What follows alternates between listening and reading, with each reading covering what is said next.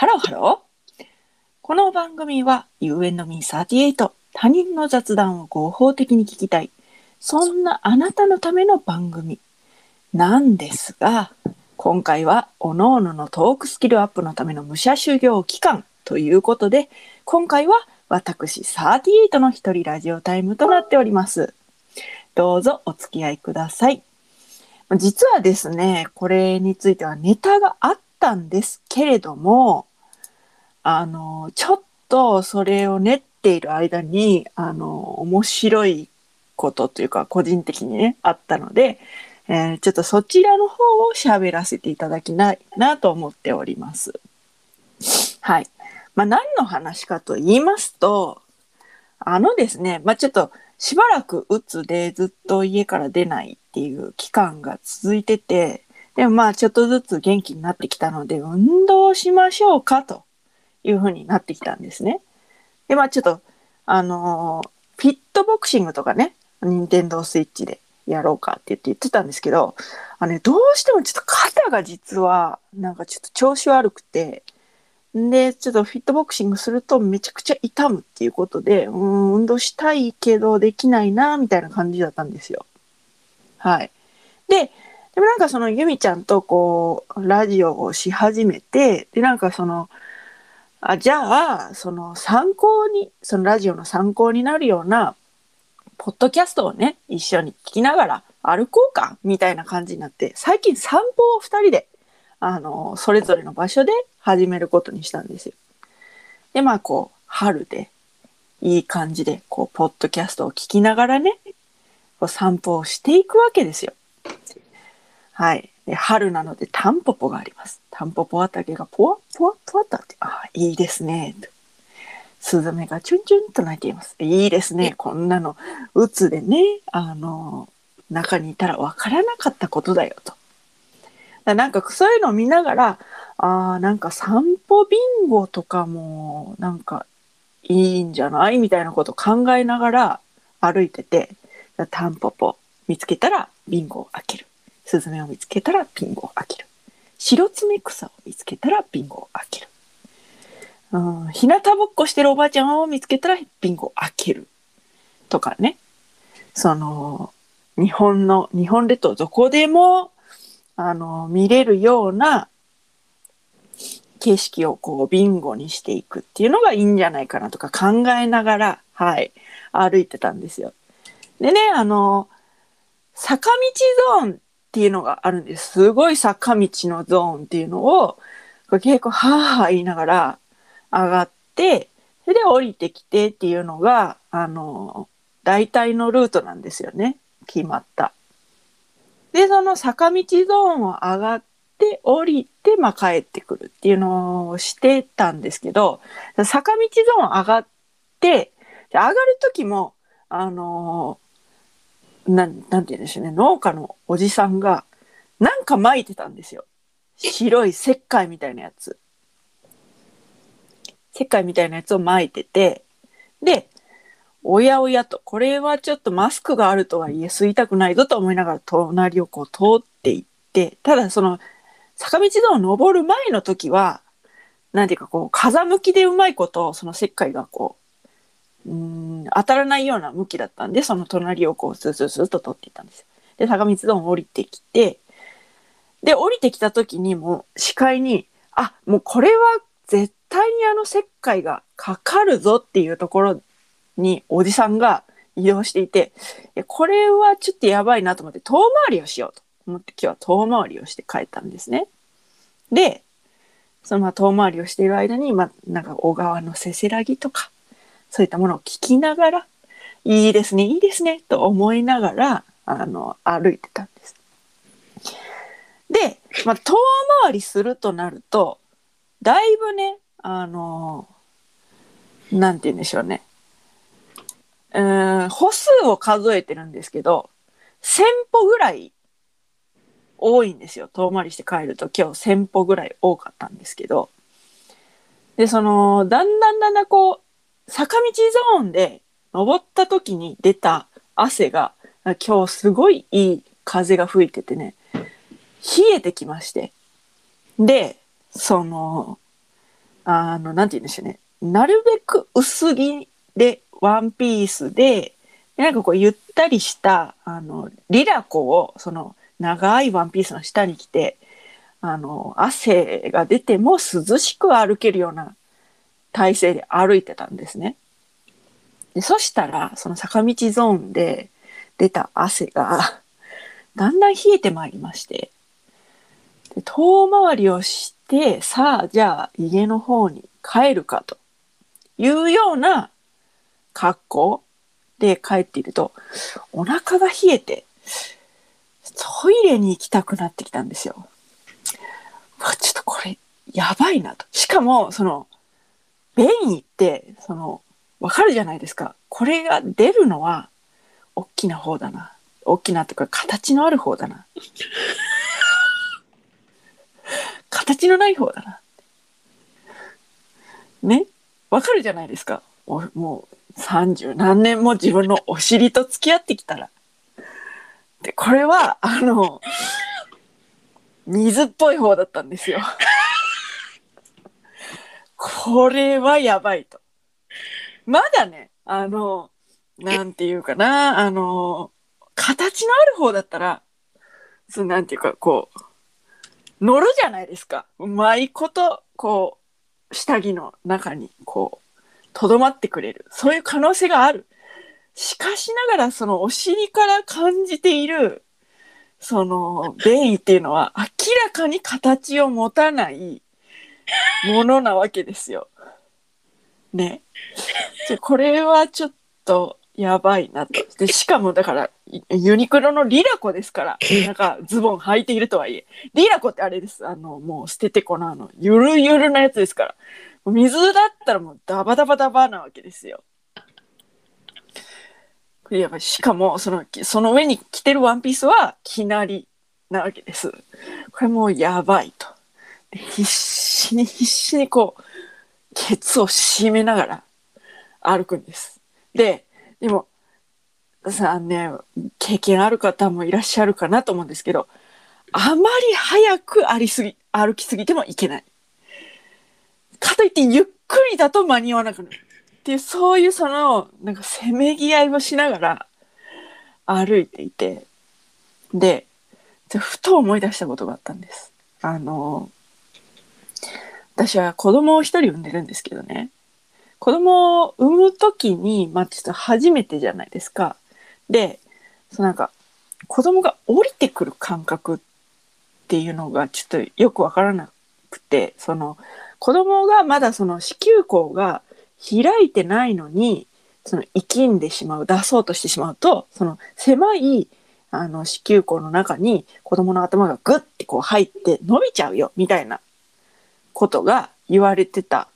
ので、あ、そうなんだ。じゃあ本当に子宮口が開くまで、えっ、と、生きんじゃいけないんだと思って、で、そうかそうかと思ってたんですよ。で、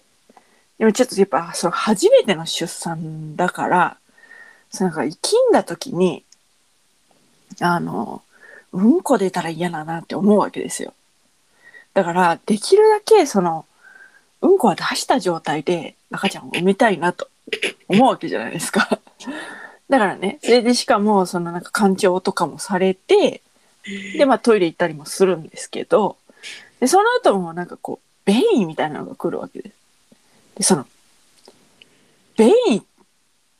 というか、その、それは便意なのか、赤ちゃんなのかっていうのがね、そう、わからなくって、そう、降りてくる感覚、その、お尻と、あの、お股だから違うんじゃないかって思うかもしれないですけど、ちょっとわからなくって、それはもう、あの、で、そう、トイレ行って、あの、はぁ、はぁってこう、息んでみるけど、なんかその、うんこが出る気配はない。でもなんかその、うんこしたいような気はしている。いや、これは、赤ちゃんなの？うんこなの？どっち？っていうような感じで、母親にこう助けを求めお母さんこれ、赤ちゃん、うんこ、どっち？みたいな感じで、そうなんか戦って、で、まあ結局だから出ないから赤ちゃんなんだろうという、あの判断をしてその我慢するわけですよ。そう生きんだらまだ開いてないの生きんじゃダメだからだからその感覚ですよね。その感覚を思い出して生きんだらダメだと。これは生きんじゃダメだ。これあの時のあの感覚すごい便意があるけれども絶対に出しちゃいけないっていうあの感覚に比べたらこんなものはまだ大丈夫ですよ。いやその覚えてないからまあ似たようなもんだけど大丈夫ですよ。あれを乗り越えられたんですからと思ってふーっていう もうさながらこう陣痛陣痛というよりも陣痛も痛かったというかやっぱりその出したいものを出しちゃいけないっていうのが私の出産についてのあのすごい覚えてる感覚だったんです。もちろんその痛いですからあのさすってくださいっていうのもありましたけれどももうねだからその私の頭に今残ってるのはそのうんこを絶対しちゃいけない24時みたいな感じですよ。それが本当ずっとあのあってだからもうそれを思い出しながらダメですよダメですよと思いながらこれも赤ちゃんだと思いましょうと思いながらねこうケツをグッと締めて 歩いていくわけです。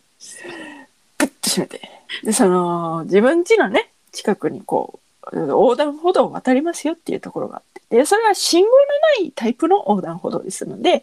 まあ、自分のあのなんていうかさじ加減で渡ろうと思ったら渡れる。でもそこに私が渡ろうとした時に車がちょうどね来てたんですよ。そのでそんなに大きい道でもないから信号がない道だから大きい道。そう遅くもなく早くもなく。私のことを見て「行くんですか？行かないんですか?」ぐらいのあのスピードで